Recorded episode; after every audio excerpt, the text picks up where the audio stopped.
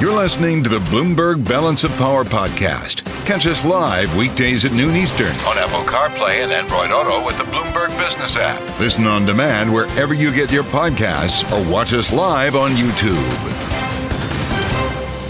Live from Washington, Kailey Leinz off today.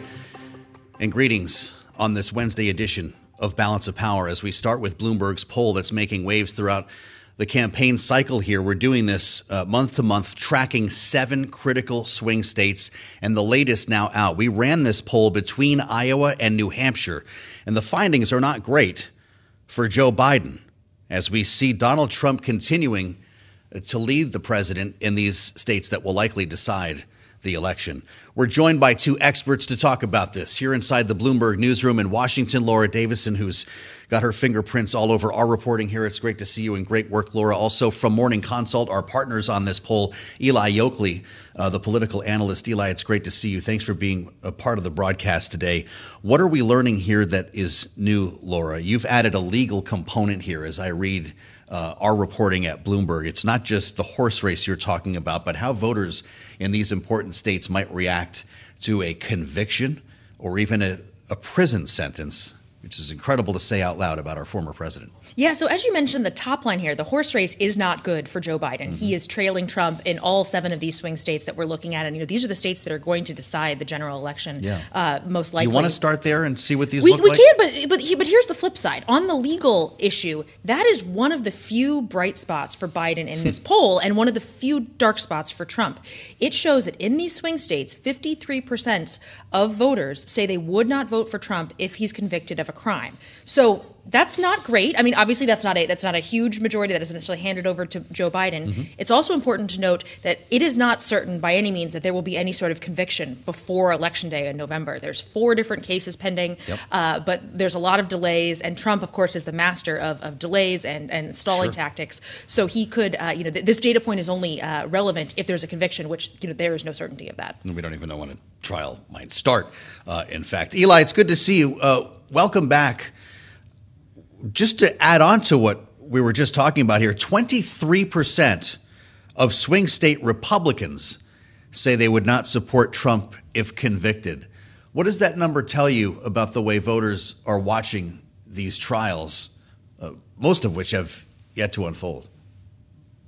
You know, it lines up pretty closely with what we're seeing in our national tracking of the primary, which shows that about one in five Republican primary voters still don't back Trump. Clearly, there's a, trunk, a chunk of the Republican electorate that's still wary of this guy.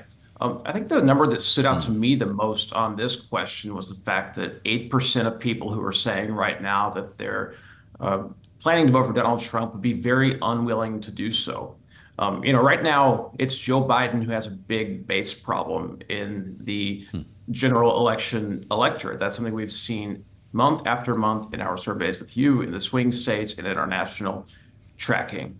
This could help negate that for Biden when it comes to Trump. It could help weaken a chunk of his of Trump's supporters and open them up as we look forward to to November. Um, it's not certain, and the other thing is timing matters a lot in politics when this is top of mind for voters. But you know, clearly, it's a vulnerability for, for the former president. Let's be a little more specific here on the states, uh, Laura. We're talking in all of these polls that we've been running with Morning Consult Arizona, Georgia, Michigan, Nevada, North Carolina, Pennsylvania, Wisconsin. Trump is ahead in all of them in a hypothetical matchup. Uh, some more than others. We see a three point spread in Arizona, but a 10 point spread, for instance, in North Carolina. Give us a broader view on why these seven.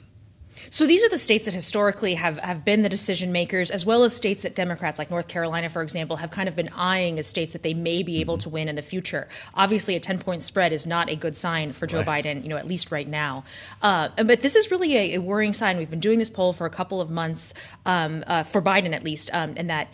Uh, he is trending downward. You know, when we first did this poll, he was tied in Michigan. He was up in a handful of states, but we've only seen this gap between um, Trump and Biden widen, um, mm-hmm. all in the favor of Trump as we've been doing this since November. Amazing. And it seems, uh, Eli, that Donald Trump has the border issue, immigration issue at his back here. What did we learn? And what does Joe Biden need to worry about? We just came from Iowa and New Hampshire, where immigration, the border, topped the economy uh, by a long shot for voters, Republican voters in both states. I mean, the uh, border issue, immigration generally has been a problem for President Biden since day one. Even when he was pretty popular with the electorate, more voters than not disapproved of some of his early executive actions on this. Clearly, this is a spot where Republicans have an advantage. And as we've seen the numbers, as folks are less likely to cite the economy as their number one issue and forced to pick one, the uptick has gone to immigration. And you know, I think you're seeing Republicans right now jumping on this pretty heavily with the efforts to impeach the Homeland Security Secretary. Um, it was going to be interesting to watch moving forward. I mean, right now, Joe Biden, uh, more voters blame him than any other domestic actor for the state of, of the border. Of the border. Um, the question we're going to be watching is if conservatives listen to Donald Trump on Capitol Hill and kill this yep. immigration compromise measure that's emerging from the Senate, will voters take notice? And what will President Joe Biden do about it? I mean, right now, only like 14% of swing state voters blame Republicans in Congress for the situation at the yeah. U.S. Mexican border. It's about the same as who blame Trump.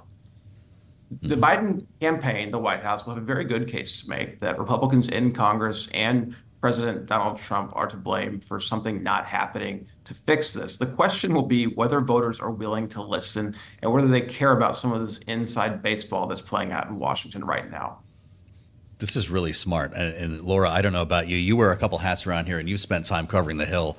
I'm just not sure I have a lot of faith, enough faith in the messaging machine uh, coming from the Democratic side on this to get people's attention to realize in the minutia of this process that there's some sort of blame game going on here that might favor Democrats. But let's talk about these numbers. 61% of swing state voters say Joe Biden is at least somewhat responsible for the wave of migrants at the border. 30% in contrast blame the Trump administration, 38% congressional Republicans there's a lot of work to be done, a lot of wood to chop for Democrats there. Yeah, immigration is not an issue that Democrats naturally want to talk about. I mean, they realize the White House realizes there's a problem here, mm-hmm. uh, but Republicans certainly want to talk about this, and they have been talking about it. And there's been this deal on Capitol Hill, a bipartisan deal that they've been trying to hash out in the Senate.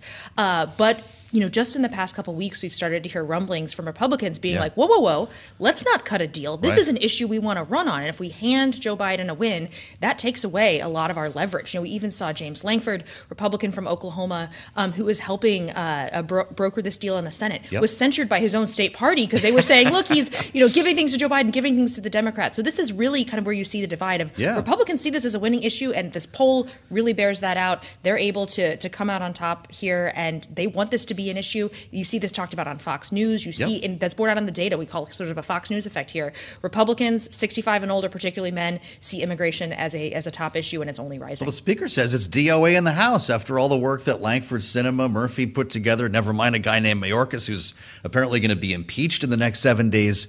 Those were the people at the table. Uh, and I wonder your thought on, on where Eli is going here. Let's say this deal really falls apart.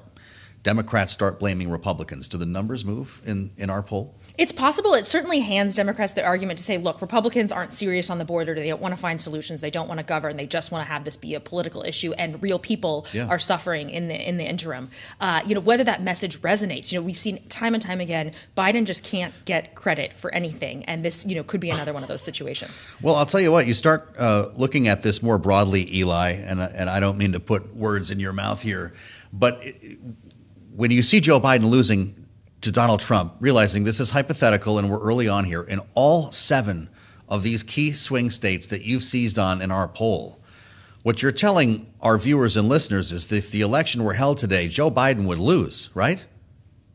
Yeah, I mean that's what we saw last week. We saw Joe, Donald Trump's strongest standing in our national polling that we're conducting every every day here. Uh, clearly, Joe Biden, Donald Trump isn't in the driver's seat of the general election, just like he is um, in the Republican primary, or at least what exists of it still. Um, it, Joe Biden has a big base problem. It is something that he could try to recover from. It seems like the easiest way of going about this. But you know, I think as we look ahead and Donald Trump starts to take more center stage on the minds of the American people who haven't really been tuned in to a lot of his legal problems, a lot of the things he said during the Republican primary. A good chunk of the electorate we're going to be watching is the folks who don't like either candidate. And it's a good mm-hmm. chunk of the swing state voters.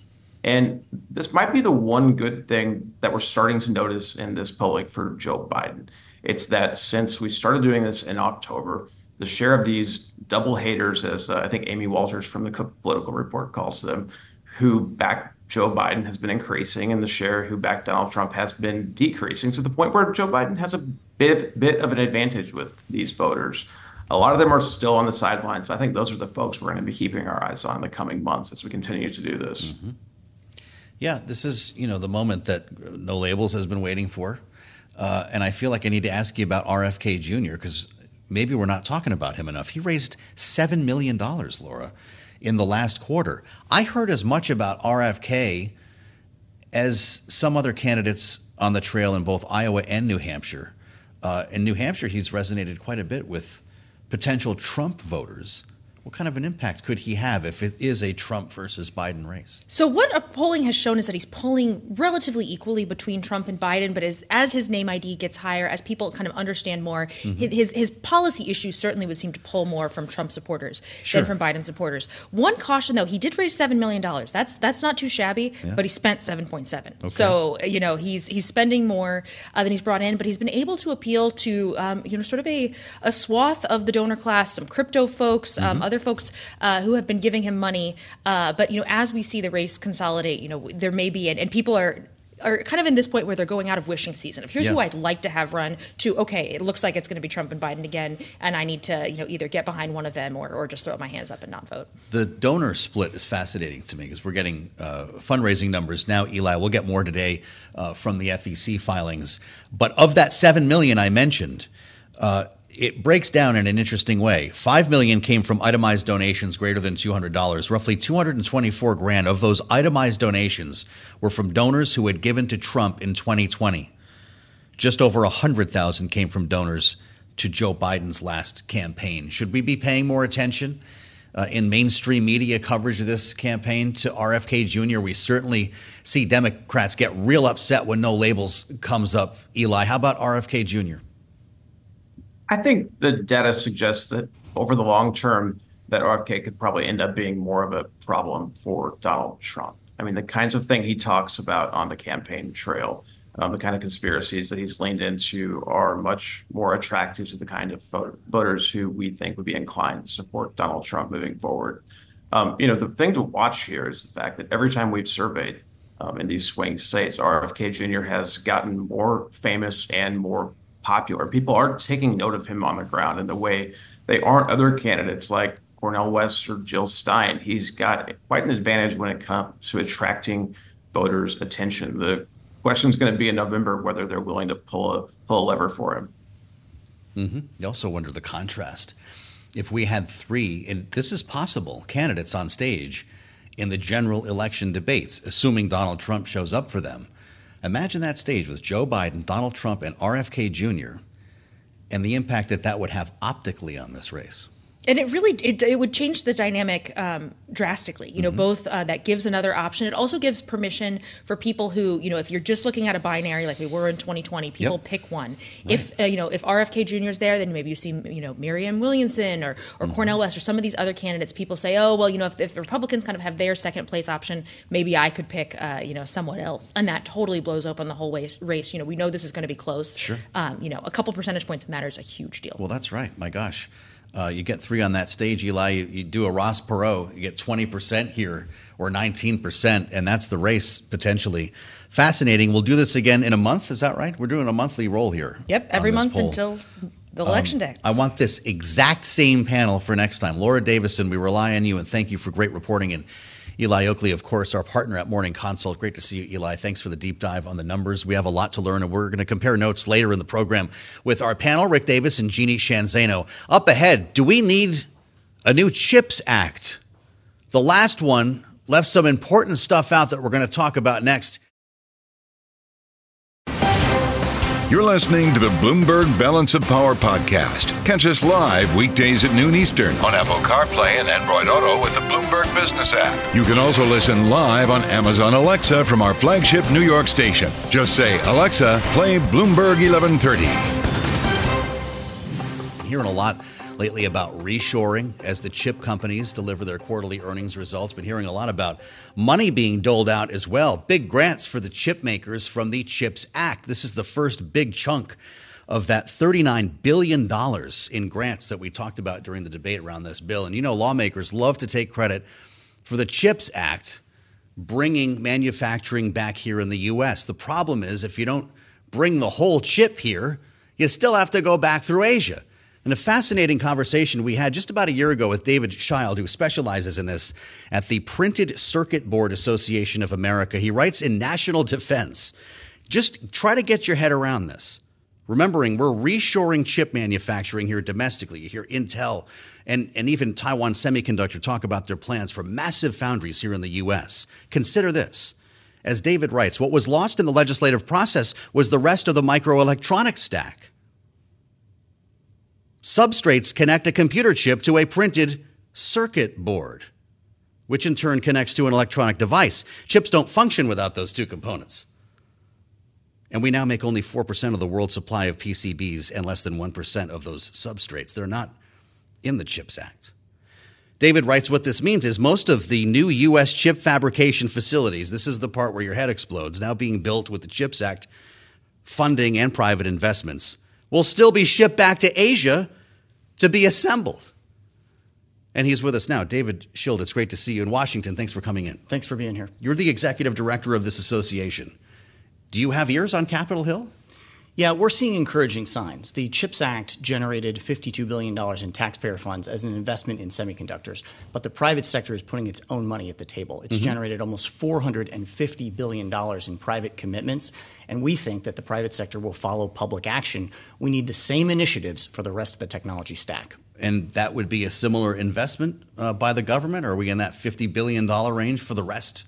Of the stack? I think we can do it for a lot less. We've Can got, we? yes, bipartisan support for support for the rest of the technology stack. That's printed circuit boards yeah. and integrated circuit substrates. There's a bipartisan bill in the House, and we hope to have companion legislation soon in the Senate. Uh-huh. So for the, you know, the, the not so tech savvy listening or watching, this is like the green piece of plastic you put the semiconductor on, right? That's part of the, people can picture a circuit board in their head and those other components in the stack, where are they being made? Let me guess China and elsewhere in Asia. Sure. Printed circuit boards are actually a complex laminate of woven glass, copper foil, and other highly engineered materials. Yeah. And they really make everything possible from F 150s to F 35s. Everything has a circuit board, an IC substrate, and of course that all important semiconductor. And you're absolutely right. Over the last 30 years, what we've seen is a severe contraction in the ability of the United States to manufacture these technologies. 30 years ago, we had 2,200 companies making printed circuit boards. Today, we're yeah. down to less than 150. And as you said, now instead of having 30% of global market share, we have 4% of global market share. So it's a really steep slide that we need to reverse. How many members do you have? We've got 50 members and we're growing every day. Our yeah. industry saw during the CHIPS Act three years ago how important government action was, and that's why we were founded. So, where are lawmakers on this? There was a big debate over the CHIPS Act. This thing took months and months. You and I talked about this in the process, mm-hmm. but you didn't get acknowledgement from Capitol Hill. I think the CHIPS Act was a very important down payment. It was a very important first step. Now we need to finish the fight. Now we need to invest in the rest of the technology stack. Lawmakers hear this. They understand how we can't have foreign dependency in these critical national security supply chains. Mm-hmm. So we've seen a lot of positive indications on Capitol Hill. Talk to me about the scale uh, of, of this whole industry. People think chips, they think about their laptop computer, their phone, maybe an EV you're talking about jets and missiles here. Uh, how, how far reaching is this? Printed circuit boards and integrated circuit substrates are ubiquitous. Without that full technology stack, most of modern yeah. life isn't possible. And so, you know, our chip makers would tell you we have 13% of the world's supply made here in the United States. That's unacceptable. Mm-hmm. We need to grow not just capacity, but we need to innovate. We need to make the next generation of semiconductors here in America. We would say the same thing about the rest of the microelectronics stack. Let's build the boards and substrates of the future right here in the USA. Did you come up with F 150s to F 35s?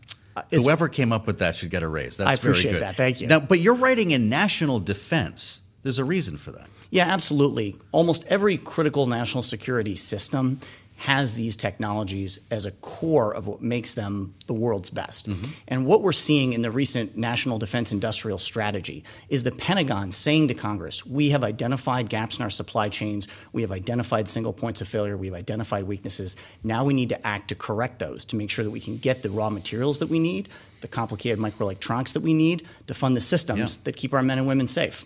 Is the Pentagon an ally? Are the defense contractors allies? In this movement? Absolutely. I think everybody wants secure and resilient supply chains. Everybody wants to make sure that we're working with partners and allies to deliver these goods and services. Mm-hmm. And I'm encouraged by what you're seeing with the Assistant Secretary of Defense, um, all the way up to uh, the Secretary of Defense. I think there's an understanding now that looking inside our supply chains and asking hard questions is going to lead to real action. Yeah, look, we talk about what would happen if Taiwan were cut off. Um, it's, it's a little more nuanced, I guess, when it comes to these printed circuit boards and the other components that we're discussing, because a bad conversation between President Biden and President Xi can lead to a disruption here. We've seen certainly the impact on components that NVIDIA is making, uh, the ASML story. These can creep out of nowhere.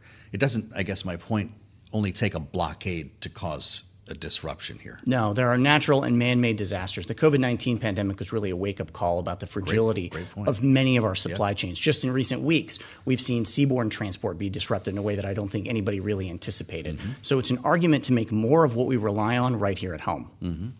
Well, so uh, to that end, how long would it take to reshore this technology with the, the type of proposal you're looking at? What would what would this legislation look like?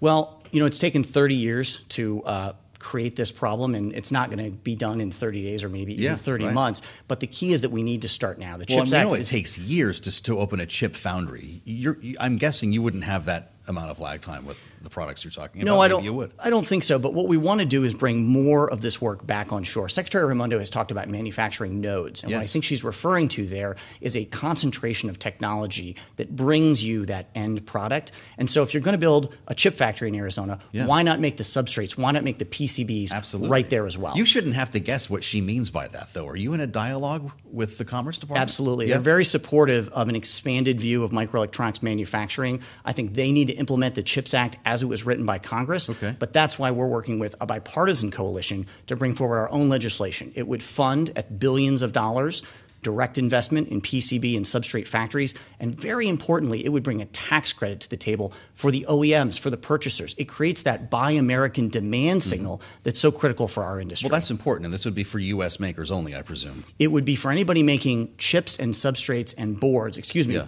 boards and substrates in the United States. And it gets us back to a cost competitive com- uh, position with Asia. What's this coalition look like? How many people do you have on board? What's the geography look like? You know, we're in the states it, where your makers are located. Absolutely, PCB factories and substrate factories are all over the United States. Uh-huh. Sometimes in places that you might not expect, and that diverse coalition obviously brings us a good political footprint.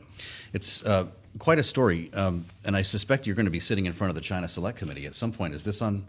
Chairman Gallagher's radar? Yeah, absolutely. You know, that committee has recently released a talk, report talking about 150 critical technology areas, critical imperatives where we need to lead the United States. Mm-hmm. Number one, top of the list, our capacity to make microelectronics, including printed circuit boards. The committee is very aware of this issue, and we're hoping to talk to them soon. The chip makers have got to be behind you on this, right? They need these components to do their work. Yeah, absolutely. You know, they're focused obviously on what the CHIPS Act brings to the table for the yeah, direct investments we're seeing. That. Right, we're seeing these factories come online in places like Ohio and Arizona. Yeah. They're focused on expanding capacity. We've got to be a partner for them in this. Well, I'm glad you could come talk to us about it again. We'll stay in touch with David Schild. It's the Printed Circuit Board Association of America. Yes, there is one a conversation only here in Washington. David, it's good to see you, and thank you again uh, for your time here on Great Bloomberg.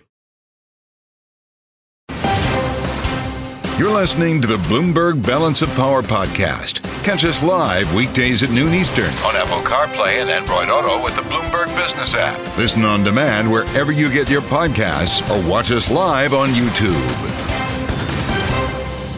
We have the voice of Chuck Fleischmann, the Republican from Tennessee's third, is with us here in studio at Bloomberg today. Congressman, it's great to see you. It's always a Happy pleasure. Fed Day. That's you. like Christmas Day around here at Bloomberg. It's a big deal for us, of course. It is a big deal. and it deal. speaks to a lot of the fiscal issues that you've been dealing with in the House of Representatives yes. as we consider the fact, and you can tell me, this government is poised to shut down a month from today. Are we going to get a budget? I think so. Yeah. Uh, I'm optimist. I'm the eternal optimist. I am an appropriator. I You chair sure the are. Energy and Water Subcommittee of Appropriations. So I'm in meetings with not only the Speaker of the House, but with all the other subcommittee chairs who we affectionately refer to as cardinals. Um, some of the bills are easier than the others. The Yeah. energy and water bill is a much easier bill than some of the others, uh, like labor, education, health and human services, um, homeland. But I do think we're going to get a budget. I don't think we're going to get a government shutdown. In my view, government shutdowns are always bad. I have worked through three. They always cost more money. They never work, and afterwards, uh, the country suffers for it. I suggest we get together, put together a, a budget deal that is not going to be ideal. Let's face it, we're almost half the year's halfway over, right? through, Yeah. and it's it's not going to be the budget deal that I would write as a conservative Republican, but it's certainly not going to be a left wing liberal um, agenda. So it's going to be a blend, but we'll get that passed, and then we've got fiscal 2025 right on those heels. Right. Well, that's what makes this almost an eye roll. My goodness, the minute you figure out a CR or a budget to, to last the rest of the year, the president's doing his State of the Union and dropping a budget, and we start this whole cycle all over again. Do you have faith in the Republican conference and specifically in, in the speaker to navigate through these waters here?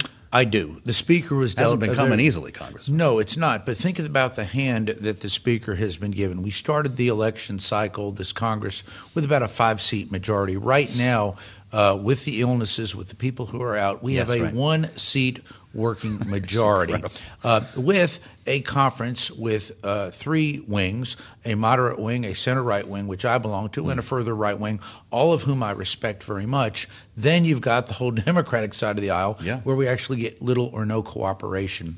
So the environment is difficult. I applaud the speaker for the job that he's doing, given the hand that he has dealt on a plethora of issues. Mm-hmm. Uh, so he's doing the best job he can do given the circumstances. But let's get a budget passed. I think we will. Uh, and and the worst thing that I think we could have is a shutdown. The second worst is a year long CR, Yeah. continuing resolution. Second worst. Yes. Yeah. It's come up Yes, more than has. once. That would result in an across the board cut and an even more severe cut in defense spending. That's the issue here, Absolutely. right? In a very dangerous world at a very difficult time. You're right. Well, fair enough. How about we reach for something more positive? You're going to vote on something tonight, I understand, and A it's going to pass. bill. That alone Yes. is worth a headline. Yes. And it's a tax deal that seems to be making both sides happy here. This is evidence that something can get done. Well, let me speak well of our friends on Ways and Means. Okay. As an appropriator, I'm going to say something nice about authorizers. They have worked very hard. Chairman Smith Yeah. has worked very hard to come up with a deal that makes good sense. The tax extenders for research and development, which is very important to my great state of Tennessee, where we do so much of that work, not only um, in the private sector, but it is just so, so important. Uh, there's something really almost for everyone. It's a good bill. Once again, not the bill that uh, a conservative Republican would just draw outright, but the reality is, given a bitterly divided House, a bitterly divided Senate, and in, in many ways a very uh, ambiguous, and I'll be kind, White House, getting this tax bill passed is important. I will be a yes vote. My constituents want it. I think it's good for the country. And it needs two thirds to pass. It sounds like it's going to get it. Yes. Do you it- see this clearing yes. that hurdle? And and for our listeners, that means it will be coming up into what we call suspension. There will not be a precursor rule. Why? Because the Republican House can't pass rules now. When I came to Congress, I would have never told John Boehner I was going to vote against a rule. But that's Yeah. another story This is for another Schoolhouse day. Rock with Chuck Fleischmann. That- that- this is that's- That's exactly right. So, bottom line, it will be up on suspension. It does require two thirds. So, you will see a large, I think, bipartisan vote, Okay. Yeah. and uh, and the Senate will comply, and I think the president will sign it. The border uh, matter seems to be a very different story. Speaker says it's DOA in the House. Is that true, or, Yes. or is there's no path for this? Not in its current form. The Speaker's right. Uh, in my prior life, my prior Congress, before I was able to accede to energy and water, for which I'm infinitely thankful, Yeah. uh, I was the ranking member, highest Republican on Homeland Security appropriations. So I funded the wall. I did all of those things on Homeland. The reality is, from the inception, this administration has been an abysmal failure on the border. They incentivized illegal immigration. They took away the Trump era policies. This deal wouldn't change that. Um, no, it would not. And actually, the president has his own executive authority under the Constitution, um, in my view, and I think under existing Supreme Court precedent to basically fix all the mistakes that he's made. He could reinstate stay in Mexico. He could reinstate some of the other policies that would immediately secure the border. What I think, unfortunately, the president is doing, he's pandering for a political lifeline that is long left. Um, well, you know how Democrats look at this. They say, listen, you guys have been asking for a deal on the border for a generation here. We're finally giving, we'll even talk about parole. And because Donald Trump's on the phone with the speaker, it's not going to happen because this is supposed to be uh, an election year issue. Is that is that wrong? Is that misguided? I do think it's misguided. The reality is, President Biden has been lost uh, from the beginning on the border. He's listened to his friends on the left who have, again, incentivized illegal immigration. Eight million illegals have come into this country, and we don't know from where, uh, what their agendas are. Um, so why not pass people, a bill on the border? Well, be, because the bill does not go far enough. It does okay. not do enough. And the easy answer is follow the existing laws on the books disincentivize uh, uh, illegal immigration. You want HR. Yeah, I want HR two, and, and we should have had HR like two. Then again, um, we haven't even seen text yet. Yes. Are you confident of what's in this deal? No, uh, I, I, am not. Uh, in, in, terms of what the Senate is trying to do. Again, I think it's an abysmal failure. But you're uh, confident that you know what's in the deal. You're hearing. Yes, we've heard enough from your it's, office. It's rather it's rather nebulous, and I'm hearing from our constituents. The American people don't want a band aid on a on a stab wound. Yeah. The American people are going to hold Biden Harris responsible in November for the failure on the border and really putting our country at risk. Well, so then of course begs the question, Congressman, as we spend time with Chuck Fleischmann of Tennessee, what happens to Ukraine? Would there be a standalone effort to help our ally in a hot war with Russia? Well, I think we have to talk about border. We have to talk about Israel. One of my yeah. things is I want to see Israel get a supplemental. Well, Joe Biden uh, says I already and, sent you that request well, for all of that, and it got shot down. And and understanding that the offset for the IRS was a good idea. I applaud mm-hmm. the Speaker for doing that, but it's dead on arrival in the Senate. Let's look at the political reality. We've got to get something for Israel. I think that is critically important. Having said that, with Ukraine, ultimately, there, I think there will be some type of an aid package. Uh, these may end up having to be standalones, sure. but the border is very important. Israel is important, and Ukraine is important. Uh, our allies are looking to us, but there's so many things going on, and I hate to be partisan right now. The uh, the pausing of the the natural gas deal was just devastating to me. Um, and and and to our allies, and I think uh, we just wonder what direction is this administration going? Sadly, further and further left. Um, Are you encouraged to see us, though, as the world's lead exporter of natural gas? This is an administration that is typically criticized for not allowing the industry uh, to increase production. We're at an all time high right now. And we need to continue to be. Once again, basic economics. Uh, if, if your station is famous for something, it's, it's great economics, right? Supply and demand. There's, there is abundant oil, natural gas resources in this country. We need to incentivize production. We will do that I know Donald Trump will do that. Mm. We'll say maybe not day one, but probably day three. He'll fix the border on day one, uh, and maybe a host That's of other thing. things. He's a dictator, yes. right? I heard drill, baby, drill. Well, well, they, uh, you know, we've seen reviews like this before where they didn't have to stop the expansion. Would that be a more uh, appropriate move for you? Do the review, but allow the industry to continue to grow? The, the industry has got to grow. We've this got to incentivize. Absolutely. Yeah. Well, and all of the above LNG, uh, petroleum. We've got abundant resources in this country. There are oil fields in Texas that dwarf the size of the oil fields in Saudi Arabia. We've got these resources produce it. We will drive the price down. It will be, we want to incentivize it. I want American oil producers and natural gas producers to make money. We're capitalists. We want to incentivize that. If they make money, stockholders make money, the economy will grow, and we can get back to common sense mm-hmm. business practices in this country. Again, there used to be a time when Republicans and Democrats disagreed on certain issues, but on the core issues of keeping our economy strong and mm-hmm. keeping our, our resources flowing, we were together and our country moved forward. I want to get to that point again. You talk about your time on the Homeland Security Committee. Yes. I got a headline on my phone at 1 o'clock in the morning. Committee votes to impeach the Secretary of Homeland Security, Alejandro Mayorkas. And it's interesting, the tentacles of all these stories are intertwined because he's at the table in these border negotiations And it looks like this is going to come to the floor next week. Will you vote to have him impeached? I want to look at what the committee does, and so I can make a distinction.